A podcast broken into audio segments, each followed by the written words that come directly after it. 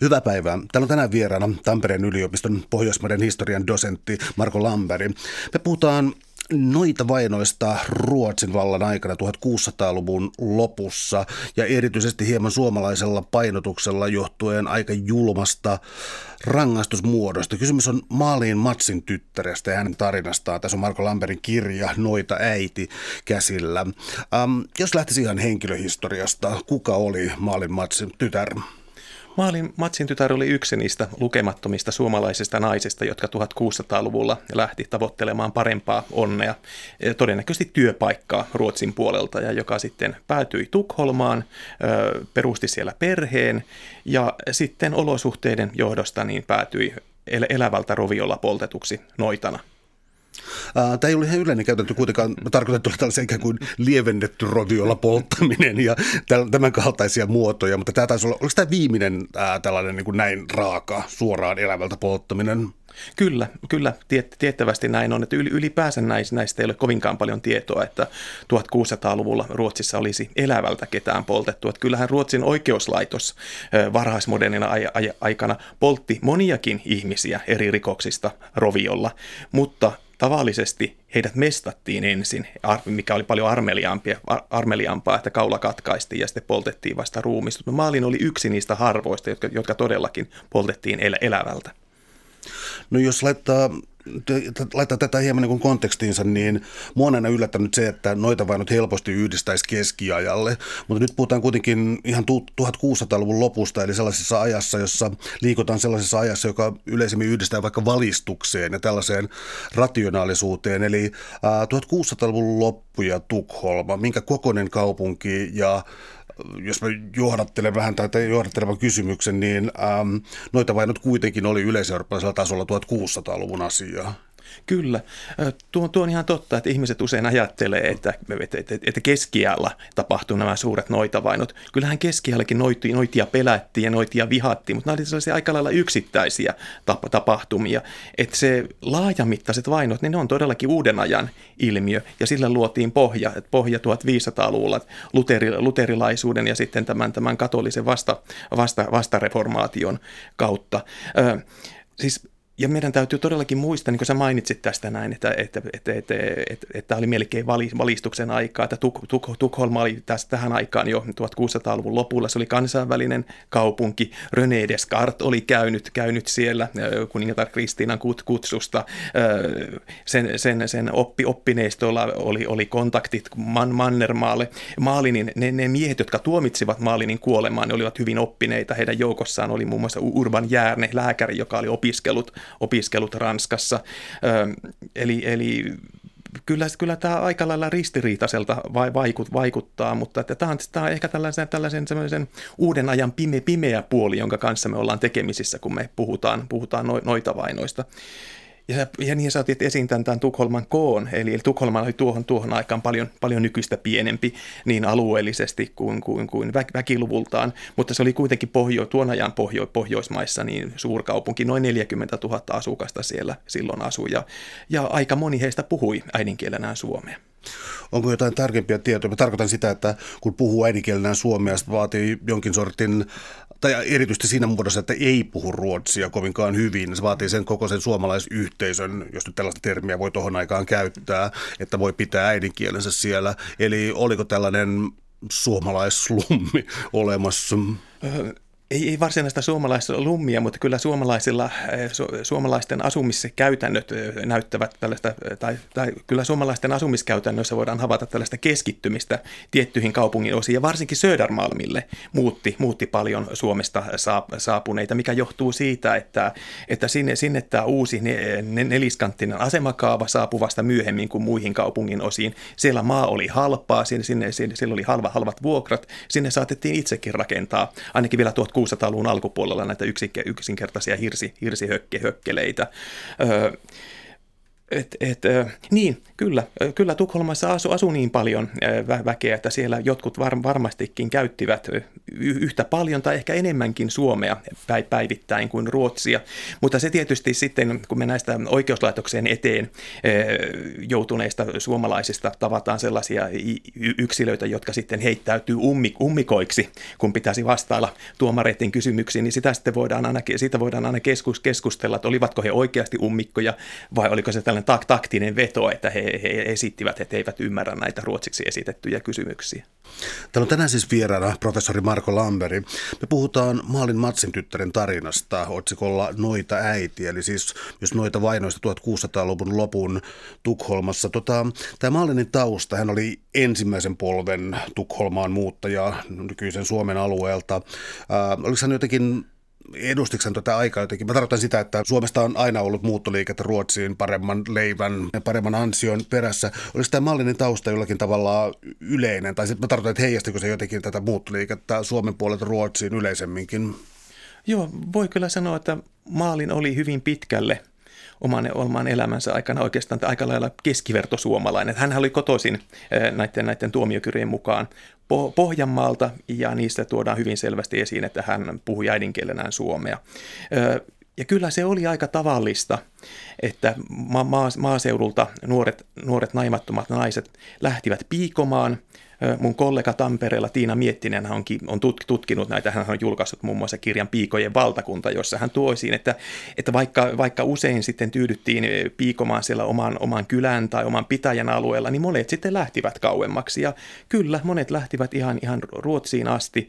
Ruotsi on oikeastaan keskieltä alkaen niin toiminut tällaisena paikkana, mistä, mistä suomalaiset ovat voineet ta- ta- tavo- tavoitella sitä leipää ja toi toimeentuloa silloin, kun kotimaassa ei ole ollut riittänyt työ, työpaikkoja tarpeeksi. On, joskus on sitten ihan saattanut olla kyse ihan tällaista seikkailun halusta, että me ei tiedetä niitä motiiveja, mitä Maalinilla oli silloin, kun hän nuorena, nuorena lähti Tuk- Tukholmaan, että se todennäköisesti näiden tuomiokirjoissa olevien pikkusen epämääräisten viittausten mukaan, että se tapahtui siinä 1630-luvun alussa – mitä tiedetään sitten Maalin Matsin tyttären varhaisista vaiheista? Sun kirja pohjautuu erittäin laajaan arkistoaineistoon, jota on käsitellyt, ikään kuin avannut sellaisia tiettyjä lyhennelmiä, mitä näissä tällaisissa pöytäkirjoissa käydään. Ja muutenkin on tämä yleinen tendenssi, että arkistoista käy ilmi lähinnä rikolliset tai prostituutio tai jokin tällainen ilmiö, joka vääristää tilastoa. Mitä tiedetään Maalinista näiden arkistojen valossa?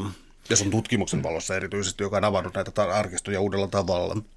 Niin kyllä se on, on, on, todellakin nämä yleiset, yleiset tausta, taustatiedot, että mistä, mistä suurin piirtein, me, tiedetä, me ei tiedetä hänen kotipitäjänsä, ei hänen kotikyläänsä, me ei tiedetä hänen perheestään, perhetaustastaan muuta kuin, että hänen isänsä nimi oli Matti tai Matias tai Mats. Yksi tämän kirjan lukijoista muuten otti muhun yhteyttä ja kysyi, että minkä takia Maalinilla oli nimi Maalin, koska hän, koska hän kuitenkin oli suomenkielinen suomalainen. Niin tätä mä mietin, että – et, et, mä, en ole, siis mä en ole tässä kirjassani huomannut problematisoida tätä, tätä kysymystä. On täysin mahdollista, että Maalinin nimi oli alkua niin Mattaleena ja että hän sitten ruotsalaisti sen, kun, kun, kun lähti Ruotsin puolelle työ, työnhakuun. Ja, mutta on myös ihan täysin mahdollista, että se oli alun, perin, alun perinkin siis kasteessa saatu muodossa Maalin, että ei sitten ole etu, etunimeet, ei ne välttämättä kerro siitä ihmisten, ihmisen, ihmisen kielitaustasta. Ja muutenhan sitten täytyy sanoa, että se Maalinin ensimmäiset 55 vuotta ne osuu sellaiseen aikaan, että kaikki ne hienot lähdesarjat, joiden avulla sukututkijat ja henkilöhistorioitsijat nykyään tekee, tekee, tekee tutkimusta, niin oikeastaan vasta ne silloin tuli ja niitä alettiin tehdä, niitä alettiin pitää, mä tarkoitan nyt kirkonkirjoja ja henkikirjoja.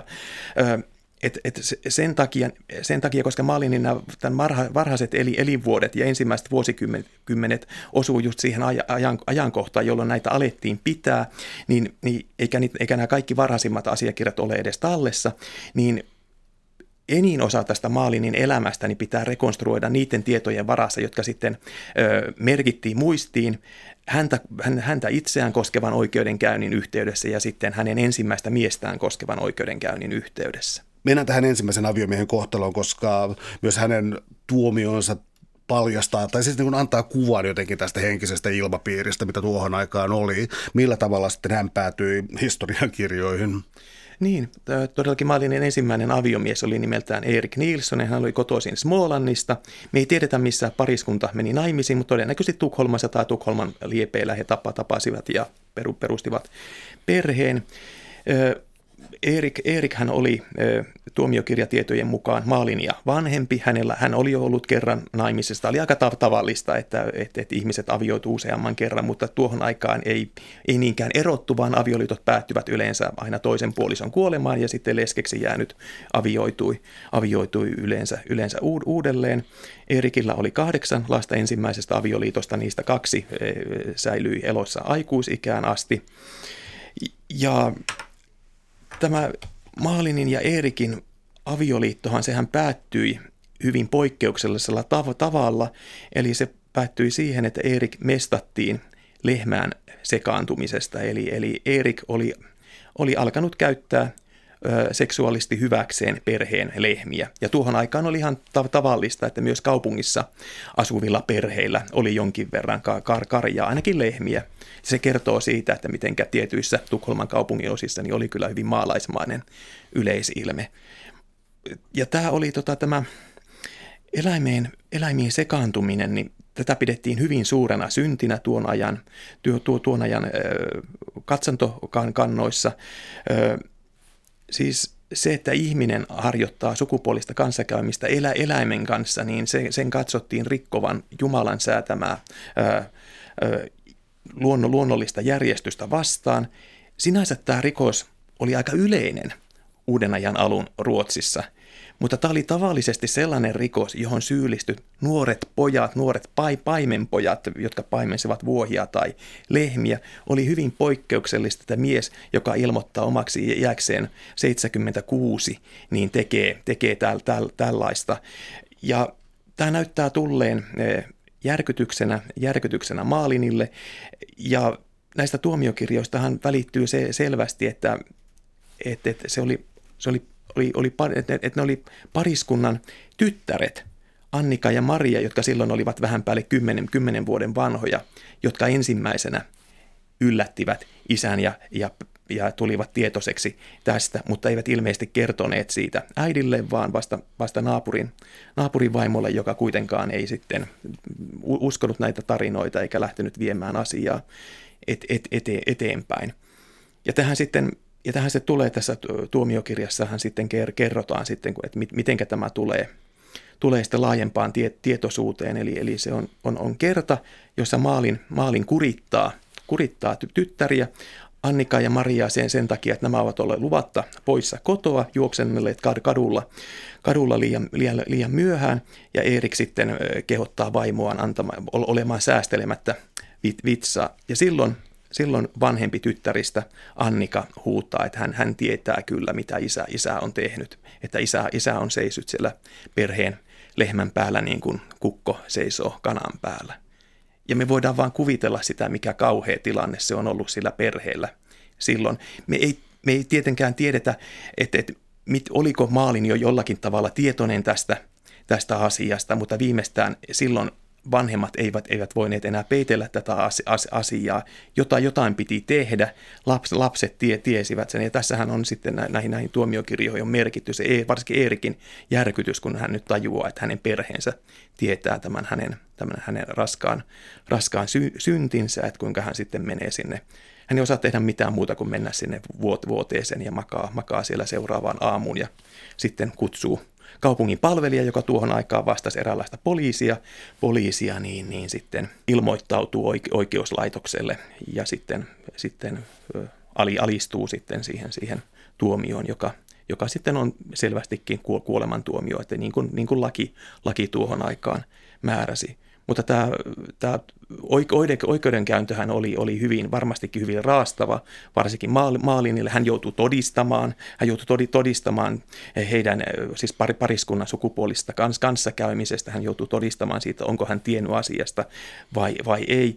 Ja se, mikä ei, ei näissä, näin, mitä ei ole merkitty näihin tuomiokirjoihin, mutta mitä, mikä varmastikin tapahtui, niin oli se, että kyllähän tämä oli mieletön skandaali tuon ajan kaupungissa, että siis perheen isä, naimisissa oleva mies tekee, tekee tuollaista. Ja kyllä, se, kyllä siitä sitten varmastikin lankesi jonkinlainen varjo myös Maalinin, Maalinin päälle, että, että varmastikin kysyttiin, että eikö hän todellakaan tiennyt ja, ja oliko hänessä ehkä vaimossa jotain vikaa, koska mies mieluummin meni sitten navettaan lehmien kanssa – Tullaan tähän noita vainojen ikään kuin tämän kirjassasi esittämän tapahtumaketjun ympäristön nyt laajemmin. Siis täällä on tänään vieraana Tampereen yliopiston Pohjoismaiden historian dosentti Marko Lamberi. Puhutaan Maalin Matsin tyttären tarinasta otsikolla Noita äiti.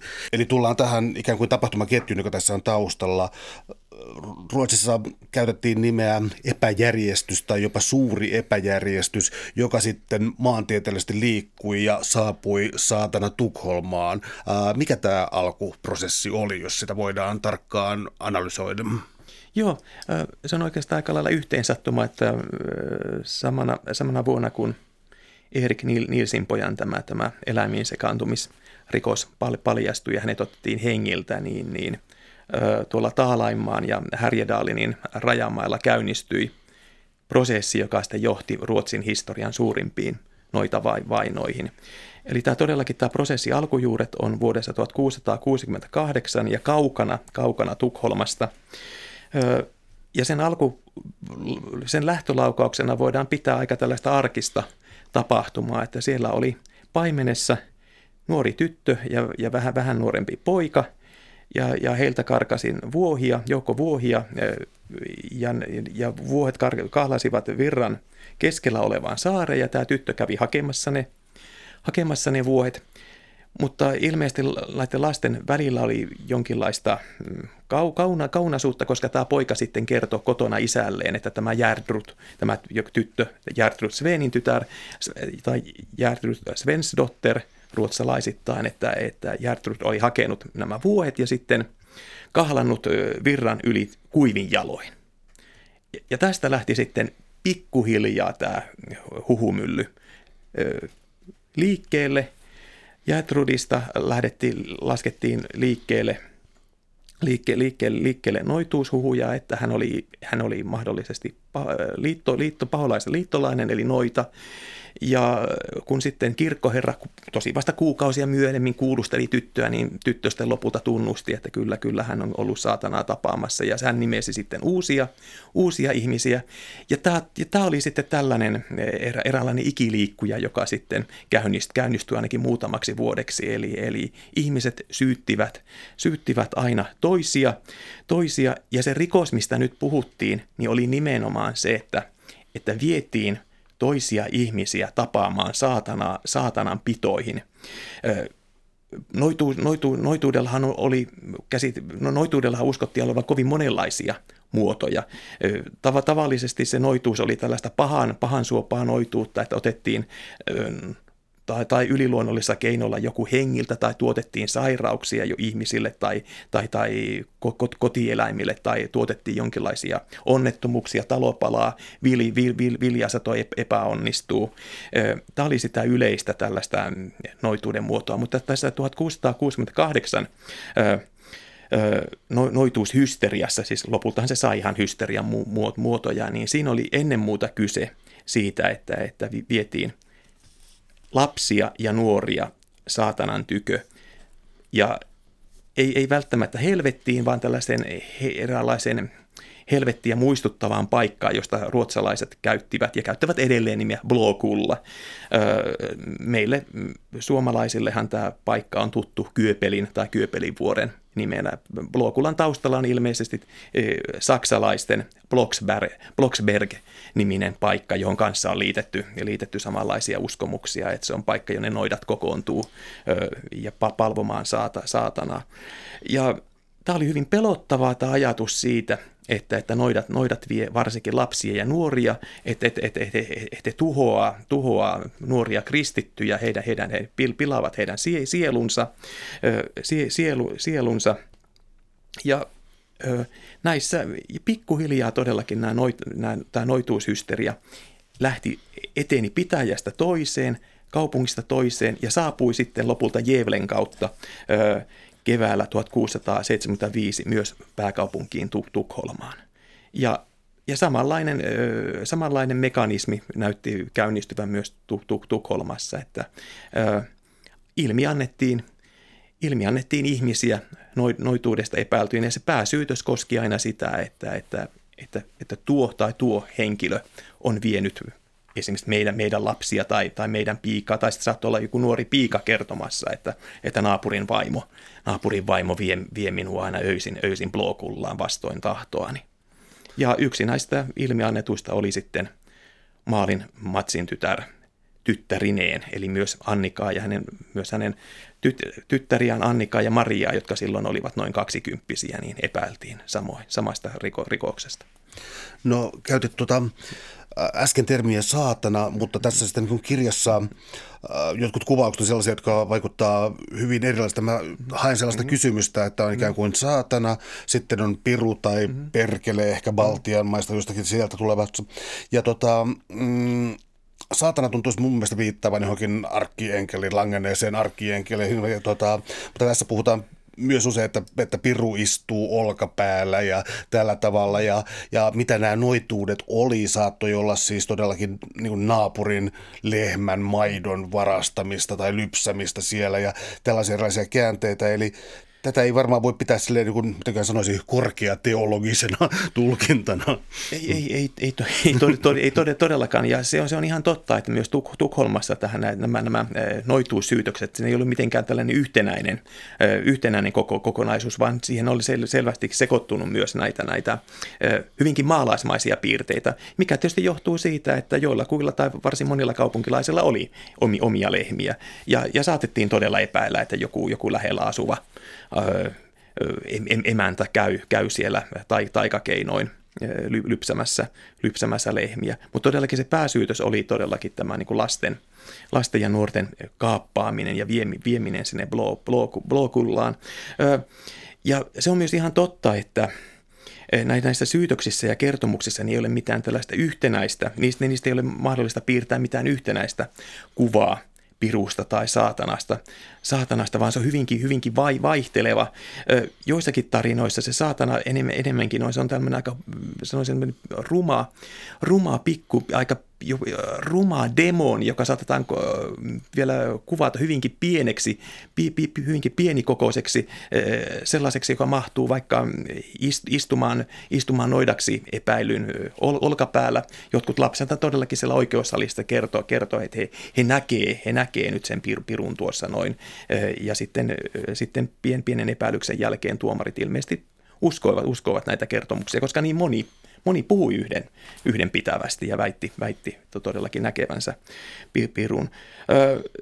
Ja to, todellakin nämä Blokullassa käynnitkään, niin, tai niistä kertovat kertomukset, ei nekään ole mitenkään yhtenäisiä. Ja itse asiassa näyttää olleen, että se Blokulla – ne Blokulla tarinat, joista sitten lapset ja nuoret todistivat, niin ne on, niihin sisältyy myös sellaisia, ei pelkästään pelottavia, ahdistavia piirteitä.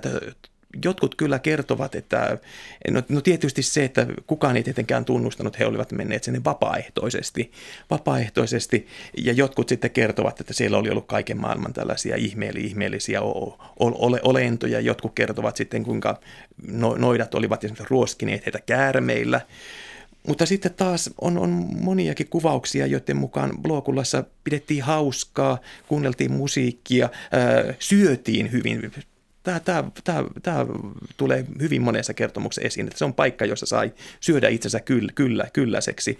Ja se ei sitten välttämättä ollut mahdollista aina sitten siinä to, tosi, tosi elämässä. Eli tähän blokullaan projisoitiin myös sellaisia asioita, sellaisia toi, toiveunelmia voi, voi, voi, voi sanoa. Ja ylipäänsä nämä, nämä kuvaukset tästä, tästä blokullasta, niin se mikä niitä yhdistää, niin on se kaoottisuus, että siellä ei ole sellaista tiukkaa järjestystä, mikä piti olla – tuon ajan todellisessa to, to, tosi, tosielämässä, joka oli hyvin hierarkkinen ja hyvin, hyvin epä, epädemokraattinen. Siinä tosielämässä hän piti kuunnella, piti totella lasten ja lasten piti totella vanhempia, piikojen renkien piti tietysti totella emäntiä ja isäntiä ja kaikkien piti to, to, to, totella vi, vi, viranomaisia ja korkeampia säätyjä viime kädessä hallitusta ja kuningasta. Mutta Blokulla tuntuu olevan paikka, jossa ei ole oikeastaan mitään, mitään sääntöjä, eikä siellä tarvinnut tehdä mitään yksitoikkoisia askareita, ainakaan, ainakaan hyvin monen kertomuksen mukaan, mutta, mutta mitään tällaista mutta todellakin tämä kaoottisuus on oikeastaan se ainoa yhdistävä, yhdistävä piirre. Ja mun täytyy, kun mä itse luin niitä kertomuksia, niin tuli monta kertaa mieleen nämä Hieronymus Boschin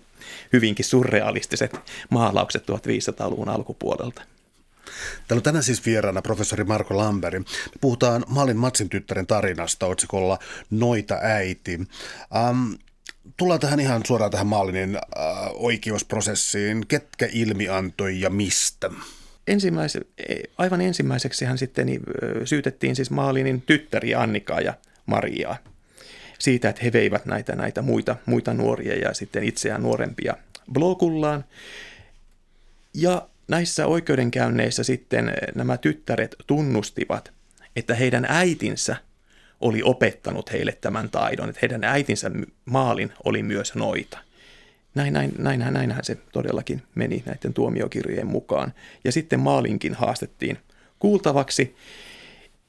Ja hän sitten toisin kuin tyttärensä niin kieltäytyi tunnustamasta. Hän, hän, hän pysyi itsepintas. Hän, hän ei tunnustanut missään, missään vaiheessa, vaikka häntä kuulusteltiin useaan kertaan. Hän, hän siis väitti näitä ilmiantoja perättömiksi, vaikka oikeudenkäynti oikeudenkäynniltä näitä, näitä syyttäjiä tai, tai Siis niitä, jotka syyttivät häntä noituudesta ja, ja lastensa kaappaamisesta. Blokullaan oli, oli enemmän ja enemmän teekö mä liian rankan tulkinnan, mä saan tästä sun kirjasta sellaisen kuvan hieman tästä Maalinista, että tullaan myöhemmin näihin ää, muihin henkilöihin tässä, mutta siis jotkut tunnustivat ja sitten myöhemmin vetivät tunnustuksensa pois ja sitten taas tunnustivat ja niin edespäin. Maalin mä saan sellaisen kuvan, että olisi ollut niin kuin aika lailla jalat maassa, mikä tietenkään sovi noidalle kovin hyvin, mutta tota, ää, ei välttämättä ei mennyt ihan ikään kuin tähän niin leikkiin ja karuseliin ollenkaan mukaan, vaan saattoi olla hyvinkin voimakas tahtoinen. Kyllä hän vaikuttaa hyvin, hyvin voimakas tahtoiselta, se täytyy sanoa. Se on sitten, että minkälaisen minkä, miten, miten hänen luonteenpiirteitään haluaa tulkita, niin se on sitten tulkita, aika tulkinnanvaraista. Voi tietysti olla, että se tilanne oli niin outo hänelle. Hän oli ollut to, toki oikeuden edessä aikaisemmin, kun silloin hänen ensimmäisen aviomiehensä tätä eläimien sekaantumisrikoista oli käsitelty, että sillä tavalla nämä oikeuden, oikeuden, oikeuskäytännöt olivat tuttuja, mutta nyt hän oli siis syytetty ja kuultavana. Ja hän ei sitten välttämättä edes osannut puolustautua millään muulla tavalla kuin itsepintaisesti väittämällä, että tämä ei, ei voi olla totta. Ja se on kyllä, se, se tuntuu olevan kyllä selvää, että hänen tyttärensä olivat kuitenkin helpommin suostuteltavissa. Tosin ei sekään, eivät Annika ja Marjakaan nyt ihan, ihan noin, noin vaan tunnustaneet ole, olevansa noitia. Mutta se näyttää, näyttää olevan niin, että se tilanne on ollut siellä oikeussalissa aika painostava. Ja sitten kun on ollut näitä muita todistajia, tähän aikaan noin näissä oikeudenkäynnissä oli varsinkin kolme, kolme nuorta naista, naista hyvin aktiivisia ilmiantajia, jotka sitten vä, jotka väittivät hyvin, hyvin monenkin ihmisen olevan, olevan noita, niin eh, on sitten mahdollista, että nämä, nämä Annika ja Maria nuoremman ikänsä takia niin olivat helpommin, helpommin alttiita tällaiselle itsesuggestiolle, että he sitten rupesivat vain ajattelemaan, että he eivät vaan muista, muista sitä, että nämä, nämä, nämä piiat, jotka nyt tässä todistaa, että he, he ovat nähneet heidät blokullassa, blo, blokullassa ja tuovan blokullaan lap, lapsia, he ovat, ovat oikeassa. Ja sitten taipuivat syyttämään tästä myös, myös omaa äitiään. Minkälaisen oikeusistuimen eteen hän joutui? Tämä, tämä suuri noituushysteriaan, sehän johti siihen, että kruunun oli pakko nimittää tällaisia erityistuomioistuimia, kuninkaallisia komissoriaalioikeuksia. Ja sellaisia perustettiin Tuk- Tukholmaankin, mutta se todellakin se varsinainen tai sellaisiahan perustettiin Tuk- Tukholmaankin ensin, tällaiseksi, ensin pienimuotoisempina kaupunginosakohtaisina erityistuomioistuimina, koska siis varsinaisilla tuomioistuimilla oli kädet täynnä muiden, muiden juttujen kanssa. Näitä noituusjuttuja alkoi olla niin paljon, että, oli, että tarvittiin, tarvittiin ihan sellaisia tuomioistuimia, jotka keskittyisivät nimenomaan, nimenomaan tähän, tähän noituussyytöksiin. Ja kesällä 1676 aloitti sitten toiminta, toimintansa tällainen koko Tukholmaan ö, tarkoitettu ö, erityistuomioistuin komissoriaalioikeus, jossa oli 13 oppinutta miestä, ja jo, jo, jo, jo, jotka sitten alkoivat käydä uudelleen niitä ö, oikeusjuttuja, joita oli jo aikaisemmin käyty. Ja, ja myös Maalinin ja hänen tyttäriensä tapaus siirtyi sitten tänne, tänne uudelle komissoriaalioikeudelle. Ja tämä komissoriaalioikeushan, sehän kokoontui niin kutsutussa eteläisessä kaupungin talossa, jossa nykyisin muuten toimii tämä Tukholman kaupungin museo, eli se rakennus on edelleenkin ole olemassa. Ehkä, ehkä kaikista kuuluisin näistä, näistä tämän, tämän ö, Tukholman kuninkaallisen komissoriaalioikeuden jäsenistä oli, oli nuori, noin kolmikymppinen lääkäri Urban Järne. Ja häntähän on Urban Järnehän on sitten pidetty tällaisena valistusmiehenä, joka sitten teki lopun näistä, näistä noituus, noituusepäilystä, noituushysteriasta. Ja tähän, tähän käsitykseen on vaikuttanut hyvin suuresti hänen oma, oma muistelmateoksensa, jossa hän nimenomaan esittää, että näin oli, että hän yritti, hän yritti puhua kollegoille järkeä, mutta, mutta kesti kovin kauan ennen kuin hän sai näkemyksensä lävitse. Mutta sitten kun taas katsotaan nämä, näitä komissoriaalioikeuden pöytä, pöytäkirjoja, niin kyllä siinä näkee, että ensimmäiset kuukaudet Urban Järne huusi siellä tai ulvoi siellä suteena muiden joukossa, eli ei hän kyseenalaistanut näiden lasten eikä nuorten väitte, väitteitä. Esimerkiksi Maalinia kuul, kuultaessa hän sitten, hän, hän toteaa yhden kerran Maalinille, että että et, et voi mitenkään olla syytön, koska noin moni lapsi todistaa yhdenpitävästi sinua vastaan.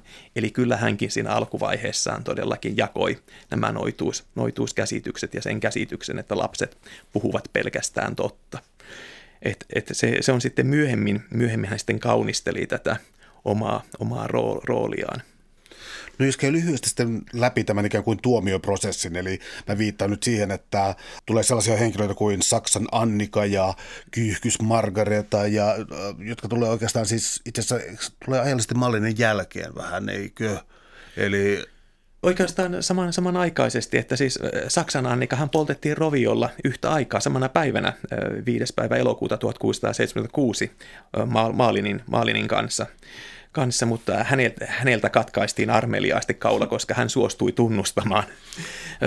Ja sitten Kyyhkys Margareta oli tällainen nuori, nuori Södermalmilla asuva puutarhurin tytär, joka, jota myös epäiltiin noida, noidaksi, joka sitten joka sitten painostettu, painostettuna sitten nimesi, nimesi myös muita. Eli ky- kyllä todellakin, siis tämä mun kirjahan ei käsittele pelkästään, pelkästään maal, maalinia, vaan mä pyyn, pyrin, olen pyrkinyt nostamaan esiin myös muita. Niitähän oli siis todella montaa ihmistä epäiltiin noidiksi. Todella moni ihminen syytti, osallistui tähän prosessiin näiden, näiden Blokula-tarinoiden kertojana ja le, le, levittäjänä. Ja vaikka joukossa oli siis, oli siis, oli, oli siis paljon näitä ruotsinkielisiä ruotsalaisia, niin kyllä se näyttää olleen, että näillä tällaisella tietyllä vieraalla taustalla oli oma roolinsa. Eli Saksan Annikan lisäksi niin olihan epäiltiin myös toista saksalaista, eli saksalaisen seurakunnan kellojen soittajaa – epä, epäiltiin, mutta koska hän oli mies, niin hänet sivuutettiin aika nopeasti. Eli miehet, miehet selvisivät, kun, kun miehiä syytettiin, he selvisivät kyllä näistä, varsinkin Tukholmassa ää, aika, aika, aika, aika väh, väh, vähällä. Eli, eli yksikään mies ei päätynyt, päätynyt kyllä mestattavaksi eikä, eikä poltettavaksi, mikä on aika, aika lailla tällainen yleinen rakenne myös näissä pohjoisimmissa, pohjoisimmissa noituusoikeudenkäynneissä. Mutta sitten Tukholmassahan oli todellakin näitä muitakin suomalaisia ja myös toista ö, ö, suomalaisnaista, Agnes Juhanin tytärtä, joka ilmeisesti oli maalin ja vanhempikin, niin epäiltiin, epäiltiin noidaksi – ja häntä jopa kidutettiin, jotta hän tunnustaisi, mutta hän, hän myös Maalinin tavoin ö, kieltäytyi tunnustamasta. Hänen tapaustaan käsiteltiin, käsiteltiin myöhemmin, kun, kun Maalin oli jo poltettu, ö, ja sitten, sitten hän oli myös tällaisia tällaisia rajatapauksia, joita ei, ei pidetty varsinaisesti noitina, mutta siis ihmisiä, jotka tekivät taikoja, jotka, jotka olivat siis loitsijoita. Loitsijoita ja kolme tällaista tuotiin oikeuden eteen tuomittavaksi samaan, samana päivänä, kun Saksan Annika ja Maalin Matsin tytär tuomittiin kuolemaan. Ja heidän joukossaan oli ruotsalainen nainen, ruotsalainen mies ja sitten Mynämäeltä muuttanut suomenkielinen mummo, jota kutsuttiin vähäjumalaksi, oikealta nimeltään Elsa Tuumaksen tytär tytär. Hän siis oli kansanparantaja, joka ilmeisesti nautti Tukholmassa aika suurta mainetta, koska, koska hänen, hänestä puhuttiin vähän jumalana, eli, eli pikkujumalana, ja ilmeisesti hänellä oli myös ruotsinkielisiä asiakkaita, koska hänestä käytettiin myös nimitystä Lilguden tai Lilla, Lilla Guden. Ja hän on yksi niistä, jotka heittäytyivät oikeuden edessä ummikoiksi, ja joka, eli, eli, eli hän, hän esitti, että hän ei lainkaan ymmärrä, ymmärrä ruotsia, eli, eli suomalaisen ja seurakunnan kir- kirkkoherran piti toimia sitten hänen, hänen tul- tulkkinaan. Ja hän, ja hän, hän sitten esitti, että hän on niinkin vanha kuin 99 vuotias, mitä tietysti voi vähän epäillä, epäillä että se oli hänen oma, oma ilmoituksensa. Ja ehkä hän sitten ajatteli, että hänen, kor, että hänen korkea ikänsä säästäisi hänet rangaistukselta. Tällainen, tällainen, tällainen kansan parantaminen ei, ollut semmoinen suuri synti. Se, mikä, mikä siitä teki synnin, oli, että siinä käytettiin tällaisia kristillisiä elementtejä, käytettiin Jeesuksen, Jumalan, pyhän hengen nimeä, kun tehtiin, tehtiin esimerkiksi valkosipulin tai, tai paloviinan avulla, avulla jonkinlaisia lääkinnällisiä to, to, toimenpiteitä, niin sen takia, sen takia sitten heitäkin rangastiin. Ja se myös näkyy sitten tässä, tässä komissoriaalioikeuden pöytäkirjoista, että kun siinä keskustellaan, jotkut on sitä mieltä, että eihän me olla ennen ennen rankastu näitä, näitä loitsijoita tällä tavalla, niin sitten yksi, yksi näistä, näistä tuomioistuimen jäsenistä toteaa, että meidän täytyy tyynnyttää mielialoja. On parempi, että rankasemme viittä viittä kuin pelkästään kahta, eli nämä kaksi oli se Saksan Annika ja Maalin. Eli, mutta ei tietenkään loitsijoita tuomittu ro, Roviolle riitti, että heitä seisotettiin häpeä, häpeäpaalussa. Ja se on sitten mun mielestä tämä suomalainen Elsa, Elsa Tuomaksen tyttären, eli Vähäjumalan suomalainen tausta nimenomaan selittää sitä, että minkä takia – häntä sitten korkeasta iästään huolimatta niin seisotettiin kaikista pisimpään siellä häpeä, häpeä paalussa. Että nämä kaksi ruotsalaista loitsijaa pääsivät sitten vähemmälle.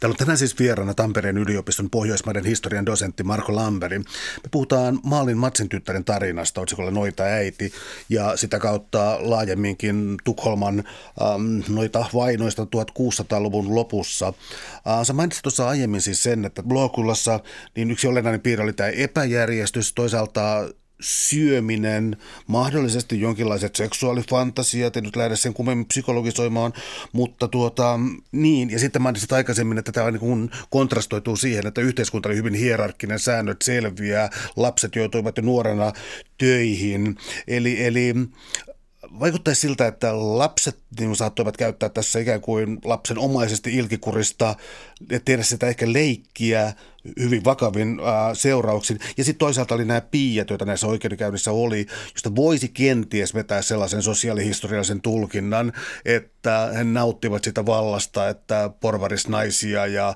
arvostettuja naisia, he kykenevät todistamaan heitä vastaan. Eli oliko tässä tällaista valtakamppailun mahdollisuutta mukana? Kyllä näyttää todella, todella olleen tällaista, että todellakin, todella, todellakin tämä, tämä noituushysteria tarjosi lapsille, nuorille ja piioille mahdollisuuden saada yhteiskunnallista valtaa aivan ennennäkemättömällä ta- tavalla, varsinkin kun he tajusivat, että oikeusistuimet uskovat heidän kertomuksiaan. Eli tässähän sitten tapahtui niin, että lapset sopivat porukalla näistä, näistä kertomuksista, että puhuvat mahdollisimman yhdenpitävästi. Ja sitten näyttää olleen, että, että sitten joukossa painostettiin niitä, jotka olivat haluttomia, haluttomia valehtelemaan. Eli ainakin, ainakin yksi yksi nuori tyttö, joka oli siellä Tukholmassa piikomassa, hän kertoi tästä äidilleen ja sitten pakeni, pakeni takaisin kotiseudulle ja maaseudulle. Hän ei kestänyt sitä, hän ei halunnut valehdella, mutta hän pelkäsi, että jos hän ei lähde tähän leikkiin mukaan, niin hänkin päättyy kohta sitten sinne syy- syytetyksi.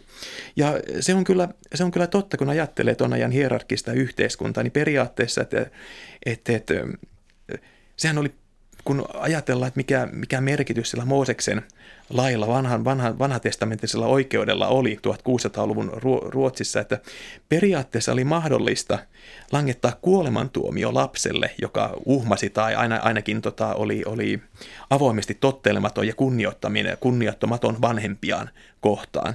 Eli, eli nythän tämä ma- ma- mahdollisti siten että se, sellaisen, että saatettiin esittää, että ollaan noitien hyökkäyksen alasena uskomuksiin kuuluisi, että noidat voi olla näkymättömiä, ne on tässä, tässä huoneessa, nyt ne kiusaa meitä, eli voidaan, voidaan riehua ihan miten tahansa, voidaan puhua miten ruokottomasti tahansa omille vanhemmille, ja vanhemmat syyttää sitten noitia, ja varsinkin sanotaan esimerkiksi naapurin emä, emäntää, emäntää tästä asiasta. Eli tällainen, tällainen kuva kyllä voidaan monistakin näistä todistajalausunnoista piirtää. Tai sitten se, että jos laitetaan piika tai lapsi hakemaan varastosta jotakin vaikka maitokannua, ja kannu sitten tippuu, tai sitten huomaa, huomata, että joku on syönyt juusto, niin kaikesta näistä voidaan sitten syyttää no, no, noitia.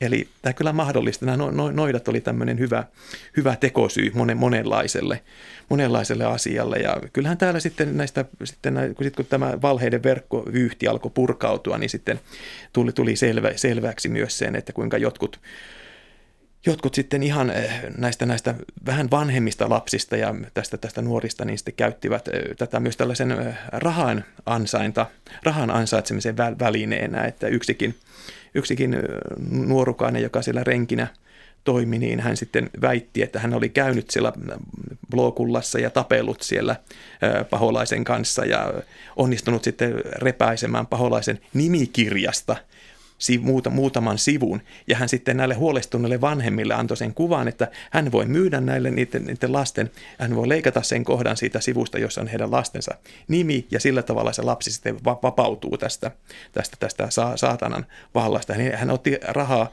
siitä, eikä tietenkään kertonut, että hän itse kirjoitti, kirjoitti niitä tosiaankin, tosi, to, niitä, niitä, niitä nimiä ja paperin palolle sitä mukaan kun, kun hän, hänelle vanhemmat maksuvat ja että, hän oli se, että se, veri, se veri, jolla ne nimet oli kirjoitettu, oli sitten tällaista kana, kananpojan ver, verta.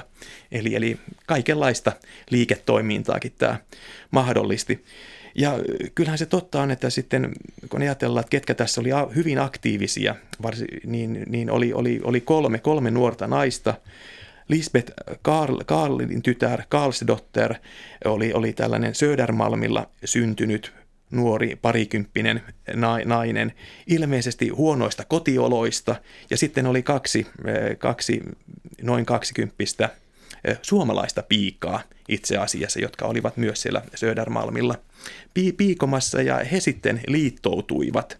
Eh, liittoutuvat, eli nämä suomalaiset piiat oli, oli, oli nimeltään Annika Henrikin tytär ja sitten Agnis Eskilin – Eskilin tytär ja he sitten sopivat näistä kertomuksistaan, että, keitä nimetään noidiksi ja sitten yllyttivät ja painostivat sitten muita, muita nuoria ja lapsia sitten yhtymään omiin valheisiinsa. Ja sitten oli myös, oli myös muita, muita tällaisia hyvin, hyvin aktiivisia öö, nuoria ja lapsia, jotka levitti, levitti näitä, näitä kertomuksia ja sai sitten muita, muitakin niihin mukaansa. Ja kyllähän ainakin väitetään Lisbetin, tämä Lisbeth Kaalin tyttären yhden kerran tok- tokaisseen, että, että jos hänestä riippuisi, niin, niin tänne, tänne kaupunkiin jäisi vain kolme, kolme kunniallista naista jäljelle. Että, hänellä on siis, että hän siis antoi sen kuvan, että hänellä on niin suuri mahti, että hän voi oikeuden, oikeuslaitoksen kautta saada hengiltä kenet, kenet tahansa. Mutta ihan ihan tota, näin, näin, näin, näin ei asian laita kuitenkaan ollut. Kyllä sen sitten näkyy. Se näkyy, että silloin kun todellakin näissä, näissä todistajalausunnoissa nimettiin korkea-arvoisia naisia, kuten eräs, eräs, eräs, eräs piika, piika tai, tai nuori, nuori nainen te, teki, niin tällainen sitten korjattiin siltä kaupungin kadulta ja siirrettiin kauemmaksi Danvikenin hospitaaliin, että et ei nyt ruveta kuitenkaan korkeita jalosukuisia rouvia – tuo, tuo, tuo, tuomitsemaan, että siis porvaristoa korkeammaksi ei kuitenkaan näissä oikeudenkäynnissä koskaan menty. Ja sitten jos joku väitti, niin kuin yksikin nuori, nuori tyttö, että hän oli nähnyt siellä pormestarin ja erään raatimiehen siellä blokullassa kirjoittamassa muistiin näitä, näitä sinne tuotuja lasten nimiä, niin hänelle sanottiin suoraan, että sä olet er-, erehtynyt. Että ei tällaista, tällä, tällaisia syytöksiä ei ruvettu ruvettu tutkimaan. Eli korkea, korkea asema ja varsinkin sitten miesten tapauksessa sukupuoli niin sitten säästi kuitenkin näiltä, näiltä epä, epä, epäilyksiltä tai epäilysten kohteeksi joutumiselta. Eli, eli Eli vaikka tämä, voidaan puhua, että tämä hysteria, noituushysteria, hysteria oli todellinen kriisi, niin kyllä sillä epäjärjestyksellä oli kuitenkin tietyt rajansa, että ihan, ihan ne aallot eivät lyöneet ihan, ihan minne, minne tahansa kuitenkaan. No lähestytään tämän ilmiön loppua. Täällä on siis tänään vieraan Tampereen yliopiston Pohjoismaiden, Pohjoismaiden historian dosentti Marko Lamberi. Me puhutaan Mallin Matsen tyttären tarinasta ja samalla siis noita vainoista Tukholmassa ihan 1600-luvun lopussa. Tämä tuo jotenkin mieleen sellaisen, nykyään käytetään sellaista sanaa kuin moraalipaniikki, jossa yhtäkkiä nousee siis jokin kauhea kohkaaminen jostain loppujen lopuksi pienestä asiasta, joka nousee ja häviää sitten niin kuin vähän mystisesti saman tien. Mitä silloin tapahtui? Niin kuin romahtiko korttitalo vai alkoiko pieni epäily vai mitä ihmettä tapahtui? Silloin 11. syyskuuta 1676, eli, eli joitakin viikkoja sen jälkeen, kun maalin oli poltettu elä, elävältä, oikeusistuimelle selvisi, että lapset olivat valehdelleet. Eli siinä, siinä silloin, silloin oikeuden edessä todisti nuori tyttö, joka alkoi empiä omassa kertomuksessaan ja, ja, eikä, ja, ja lopulta sitten itkien tunnusti, että hän oli valehdellut kaiken ja että, että, että kaikki muutkin olivat niin tehneet ja sitten nimesi vielä ne, jotka olivat hänet painostaneet vale, valehtelemaan. Ja tätä vyyhtiä ruvettiin sitten nopeasti purkamaan, hyvin nopeasti kutsuttiin paikalle nämä, nämä Lisbeth Kaalin tytär, Agnes Eskilin tytär ja Annika Henrikin, Henrikin tytär. Ja he, he kyllä ö, yrittivät hyvin sitkeästi ensi alkuun pitää kiinni näistä, näistä väitteistään, mutta varsinkin nämä nuoremmat todistajat, nämä lapset ja sitten varhaisnuoret, niin heistä useimmat kyllä sitten tunnusti, tunnusti eli, eli hyvin nopeasti sitten tämä valheiden vyyhti todellakin alkoi pur- purkautua. Ja tämä tietysti oli hyvin suuri shokki näille tuomareille itselleen ja, ja myös näille aikaisemmille tuom, tuom, tuomioistuimille, jotka siis olivat ottaneet hengiltä syyttömiä ihmisiä. Ja tämä on sitten jännittävä asia sikäli, että näitä, tätä, tätä oman tunnon dilemmaa ei ole suorasanaisesti käsitelty näissä pöytäkirjoissa. Tai jos sitä keskusteltiin, niin niitä keskusteluille merkitty muistiin. Mutta tätä asiaa oli pakko käsitellä, käsitellä mutta ensin piti keskittyä pelastamaan ne, joita vielä syytettiin, tai jotka oli jo ehditty tuomita kuolemaan, mutta joten kuolemantuomiota ei vielä ollut ehditty panna, panna toimeen. Ja oikeastaan kaikki, kaikki tuomitut vapautettiin, kuolemantuomiot, kuolemantuomiot, kuolemantuomioita ei pantu täytäntöön, paitsi niiden osalta, joita sitten pidettiin syyllisinä näiden valheiden levi- levittämiseen, eli nämä mainitut kolme, kolme nuorta naista otettiin sitten ennen joulua hengiltä. Ja samoin otettiin sitten hengiltä nuori, ehkä, ehkä vasta 12, mutta e-, ehkä, ehkä jo 14-vuotias poika, joka oli Jeevelestä tullut ja levi, levittänyt näitä, näitä, jut, jut, näitä, näitä blogulla tarinoita, ja sitten, jota, jota pidettiin myös yhtenä syy, syypänä siihen, että niin moni muu hänen ikätoverinsa oli niitä kertonut. Ja tämä on, tämä on kanssa tämmöinen hyvin kyseenalainen asia, että niin nuori, niin nuori poika teloitettiin. Ja komissariaali oikeushan sitten laati vielä, kun nämä prosessit oli sitten vuoteen 1677 mennessä saatu käyty, käyty loppuun, niin laati sitten vielä loppuraportin kuninkaalle. Ja se on hyvin mielenkiintoinen sikäli, että siinä käydään, se on tällainen summaus tästä koko prosessista. Siinä pannaan kaikki syy näille, näille, näille, näille pii, näiden piikojen ja valheita levittävien, levittäneiden nuorten ja lasten harteille. Ja tuomarit eivät lainkaan käsittele tätä omaa, omaa rooliaan esimerkiksi Maalinin hengiltä ottamisessa. Päinvastoin Maalinia kuvataan hyvin, tällaisen, hyvin kielteisessä valoissa, että hän oli tällainen ihminen, joka kiroili pyhäpäivisin eikä, eikä, eikä, eikä pitänyt huolta siitä, että hänen tyttärensä saisivat kunnon kristillisen kasvatuksen. Eli häntä musta maalataan tässä raportissa. Eli ajatuksena on selvästikin ollut se, että tuoda, tuoda kuninkaalle esiin, että, että, hänen, että, että, että, että vaikka hänet syyttömät työttömänä otettiinkin hengiltä niin, niin, ja, ja vielä hyvin poikkeuksen julmalla tavalla, niin valtakunta ei nyt menettänyt kovin, kovinkaan kovinkaan merkittävää alamaista hänen, hänen myötään. Eli tämä on hyvin, hyvin tämä, tämä loppuraportti, tässä loppuraportissa on selvästi tällainen ö, sävy, jossa, jossa, jossa nämä tuomarit pyrkivät ö, vapa, vapautumaan tästä omasta syyllisyyden taakastaan. Tullaan lopuksi vielä siihen, että Maalinin ansioksi voi kenties laskea sen, että lasten todistusta oikeuksessa ruvettiin epäilemään ja laadittiin ohjeistusta siihen, mutta edustiko Maalin siis tässä suomalaisuudessaan jotain sellaista eksotiikkaa, niin kuin me voidaan nyt katsoa jotain alkuperäiskansoja ja tämän kaltaisia ja ajatella, että sieltä löytyy jonkinlainen yhteys luontoon, magiaan, johonkin tällaiseen, että oliko, oliko Suomi-kuva hyvä bisnes tuohon aikaan? Öö, Siis Maalinhan ei varsinaisesti, Maalinhan ei ehkä pyrkinyt hyödyntämään suomalaisuutta muuten kuin, että hän piti saunaa, maksullista pientä saunaa siellä Södermalmilla. Eli se on ehkä se piirre, mikä hänet liittää tähän tällaiseen suomalaiseen kulttuuriin. Mutta sitten, sitten oli näitä, näitä kansanparantajia, miehiä ja naisia, jotka, jotka, jotka siis elättivät itseään lo, lo, loitsimalla, parantamalla vai, vai, vaivoja, sa, sairauksia. Ja näiden joukossa oli myös suom, suomenkielisiä ja näyttää olleen niin, että heille tämä suomen kielen käyttäminen näissä loitsuissa oli semmoinen, toi, toi, toi tällaista lisää eks, eksotiikkaa ja varmasti sitten kiinnosti myös heidän asiakkaitaan, koska kun, kun sitten loitsija käyttää sellaisia sanoja, joita he eivät lainkaan y, y, ymmärtäneet. Maalin oli viimeisiä kuolemaan tuomittuja tästä ää, tekaistusta synnistä. Päättyykö Maalinin mukana jokin aikakausi? Melkein. Mä sanoisin, että Maalinin kuoleman tuomio aloitti sen prosessin, johon päättyi tämä hysterianomainen usko noittiin ja paholaiseen. Suuret kiitokset keskustelusta Marko Lamberi. Oli ilo. Kiitos.